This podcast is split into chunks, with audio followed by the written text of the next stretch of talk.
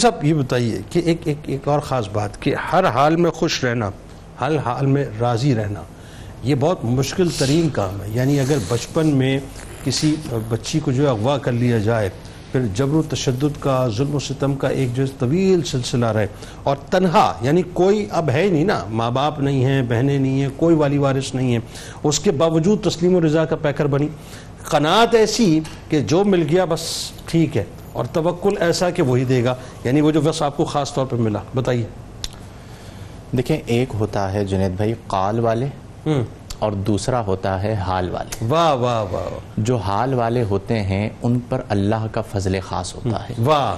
آپ پر جو آپ کی کیفیت تھی چونکہ آپ صاحب حال ولیہ ہیں تو اس کیفیت کی بنا پر جو آپ کے قلب اطہر پہ واردات ہوا کرتی تھی اس سے زمانے کے اولیاء اکتساب کیا کرتے تھے۔ اچھا اصل حال والے ہی مال والے جی ہوتے ہاں ہیں جن کے بعد آخرت کا مال ہوتا ہے۔ اصل مال ہے ہی حال۔ وہ کیفیت اللہ آپ کو عطا فرماتا ہے۔ آپ رحمت اللہ تعالی علیہ چونکہ متوکلہ بھی تھیں اللہ کی ذات پر توکل کرنے والی زاہدہ بھی ہیں یعنی دنیا سے بے رغبتی اختیار کرنے والی قناعت اختیار کرنے والی اور یہ تمام اوصاف وہ تھے جنہوں نے آپ کو ممتاز کر دیا۔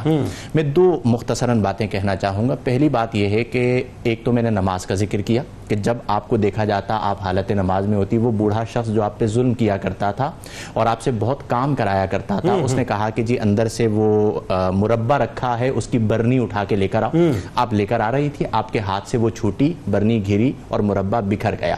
اس نے آپ پر بڑا ظلم کیا تشدد کیا اور آپ کو کوٹھی میں بند کر دیا۔ اور چراغ جلا کرتے تھے۔ ان کی روشنی میں آپ نماز پڑھا کرتی تھیں اور عبادت کیا کرتی تھیں۔ تو وہ چراغ اس نے سارے گل کر دیے کہ مجھے کما کر تو لا کر دیتی نہیں ہو اور چراغ جلا کر اپنی نمازوں میں لگی رہتی ہو۔ وہ اپنے کمرے میں چلا گیا۔ رات کو کسی پہر اٹھا تو اس نے روشنی دیکھی۔ تو بڑا غصے میں آیا کہ میں نے چراغ بجھا دیے تو یہ چراغ روشن کس نے کیے ہیں؟ اور وہ چلتا ہوا آپ کے کمرے میں آیا تو حیران ہو گیا کہ چراغ تو سب گل تھے۔ لیکن کمرہ جو ہے وہ نور سے نور ہوا، تھا۔ سبحان اور۔ آپ عبادت میں مصروف تھیں اور رو رو کر رب کے حضور ایک جملہ کہہ رہی تھی کہ مولا میں تیری بندی ہوں۔ تو میرا مالک حقیقی ہے۔ لیکن دنیا میں تو نے میرا مالک کسی اور کو بھی بنایا ہے ہاں۔ میں اس کے بھی حقوق ادا کرتی ہوں اس کی بھی ذمے پورے کرتی ہوں اس کے بعد جو وقت بچتا ہے میں تیرے حضور حاضر ہو۔ جاتی ہوں کاش کہ میں اس کی غلامی میں نہ ہوتی۔ تو میں صبح و شام رات و مسا صرف تیری عبادت تیری عبادت۔ کرتی جملے سننے تھے وہ بوڑھا وہیں پر بیٹھ گیا گریا تاری ہو گئے اور اس نے مقام کو جان لیا اور معذرت کی معافی مانگی اور کہا کہ میں ابھی آپ کو آزاد کرتا ہوں آپ چاہیں تو یہاں پر میری مالکہ بن کر رہیں۔ اور چاہے تو آپ تشریف لے جائیں آپ نے تشریف لے جانے کو جو ہے وہ امتیاز دیا اور وہاں سے روانہ ہوئی۔ اب آپ دیکھیں یہاں پر یہ ایک بڑا اہم سوال ہے کہ حضرت رابعہ رحمت اللہ تعالی علیہ مشہور کیسے ہوئی ہاں، کیونکہ یہ۔ تو سارے پہلے کے واقعات ہیں۔ تو اللہ تعالی جب اپنے بندے کو شہرت عطا فرمانا چاہتا ہے تو اس پر فضل بھی فرماتا ہے۔ اور بالخصوص خواتین کے حوالے سے وہ زمانہ جو ان کی گم شدی کا زمانہ ہوتا ہے جس کے بارے میں لوگ بدگمانیاں کرتے ہیں کہ یہ تو اغوا ہو گئی اتنا عرصہ کہاں رہیں؟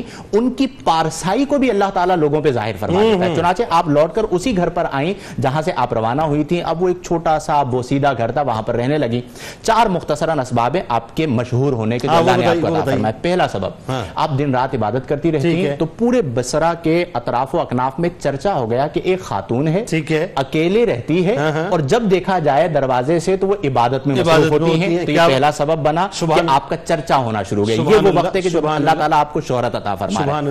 دوسرا سبب یہ بنا کہ وہ عتیق نامی شخص جس نے آپ کو اغوا کیا تھا۔ ہاں اسی سے اللہ نے آپ کی پارسائی کا ڈنکا بچوایا۔ کہ لوگ بدگمانی کرتے تھے کہ یہ اتنا عرصہ کہاں رہی اور وہ زمانہ بڑے فتنوں کا زمانہ تھا۔ تو وہی ڈاکو جس نے آپ کو اغوا کیا تھا وہ بوڑھا ہونے کے بعد بسرا کی دکانوں میں آ کے بیٹھا کرتا تھا۔ تو کسی نے وہاں پر چرچا کیا کہ اس طرح یہاں پر صحرا میں ایک عورت ہے بڑی عابدہ زاہدہ ہے۔ جب دیکھا جائے وہ نماز میں ہوتی ہیں۔ تو اسے یاد آ گیا۔ او۔ اور وہ نادم تھا۔ اور وہ پشیمان تھا وہ وہ زمانہ اسے یاد آ گیا۔ ہاں۔ اس نے کہا اچھا اس طرح کی تو ایک بچی کو میں نے اغوا کیا تھا اور وہ ہر وقت عبادت میں ہوا کرتی تھی۔ خدارہ مجھے اس کے پاس لے چلو میں معافی مانگنا چاہتا ہوں۔ وہ آیا اور آپ کو دیکھا تو آپ اس وقت بھی نماز پڑھ رہی تھی۔ ہاں، ہاں۔ اس نے سلام کیا آپ نے کہا جی بھائی کہیے۔ تو اس نے کہا کہ آپ نے مجھے پہچانا نہیں میں وہی عتیق ہوں اور آپ سے معافی مانگنے آیا ہوں آپ نے کہا میں نے تمہیں پہچان لیا مجھ سے نہیں اللہ سے اللہ سے معافی۔ معافی یہ ہوتے ہیں اللہ ٹھیک، والے کے اپنی ذات کی خاطر۔ بدلا نہیں تیسرا سبب جو ہے وہ یہ تھا کہ ہارون رشید نے اس زمانے جب آپ کے زہد کا ڈنکا بجا تو اس نے بہت سارے تحائف بھجوائے۔ تو اطراف و اکناف میں چرچا ہو گیا کہ اتنا بڑا مقام کہ ہارون رشید جو امیر المومنین ہے وہ تحائف بھجوا ہاں۔ رہا ہے وہ سارے تحائف جب آپ کی خدمت میں پیش کیے گئے تو اسی رات ایک چور آیا تھا۔ اس نے دو چار چادریں جو رکھی ہوئی تھی وہ چرائی تھی اور آپ کو مارنے کے لیے ہاتھ بڑھایا تو اس کے ہاتھ شل ہو گئے اور۔ وہ وہیں پر بیٹھا تھا تو جب صبح وہ تحائف آئے تو وہ سارے تحائف وصول کرنے کے بعد آپ نے اس چور کو دے دیے، ٹھیک اور۔ اس شخص نے کہا کہ یہ تو آپ کے لیے بھجوائے ہیں آپ نے کہا مجھے دنیا سے کوئی سروکار۔ نہیں یہ مال کے لیے آیا تھا اسے کچھ اور ملا نہیں اس۔ کا نصیب آ گیا ہے جو میں نے اسے عطا کر دیا یہ۔ وہ آپ کا زہد تھا جس نے آپ کو لاسانی بنا دیا۔ اور قیامت تک کی خواتین کے لیے مشعل راہ بنا لیا